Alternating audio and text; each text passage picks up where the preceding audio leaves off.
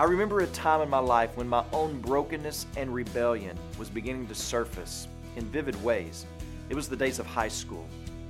And one day I was walking down the hallway of J.A. Fair as a sophomore on my way to lunch. And sitting at a table selling t shirts and shorts was the point guard of the varsity basketball team.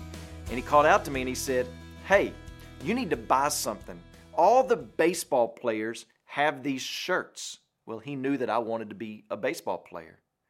And that was the beginning of one of the most influential relationships in my life. That senior point guard went on to be one of my best friends. I remember the summer after his senior year in high school when he was about to go off to college. He told me, Cliff, the most important thing is not baseball. The most important thing is Christ. Well, we went to different colleges to play baseball, but he was constantly calling me, checking up on me and my walk with Christ. After my sophomore year, he and I lived in Arlington, Texas, where the Lord began making his call on my own life known. And Mark Kincannon was instrumental in helping me discern what the Lord was doing in my life. Mark was the best man in my wedding. And on the night before my wedding, he prayed over me. He's one of the few guys that I could call right now, and he would answer the phone ready to jump to action for whatever I may need.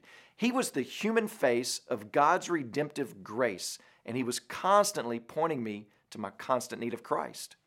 I could go on to tell you about Jordan Thomas, Matthew Woodside, Dr. Easley, and others who served as the human face of God's grace in my life.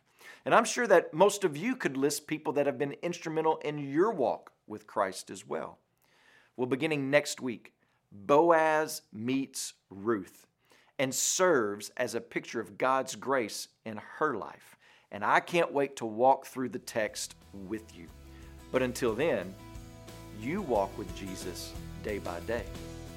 When you pray today, please remember Sam Freeman and his family, our missionaries in the Philippines. And also remember the Spanish Life Word broadcast that's heard throughout the Americas, Caribbean, and Spain.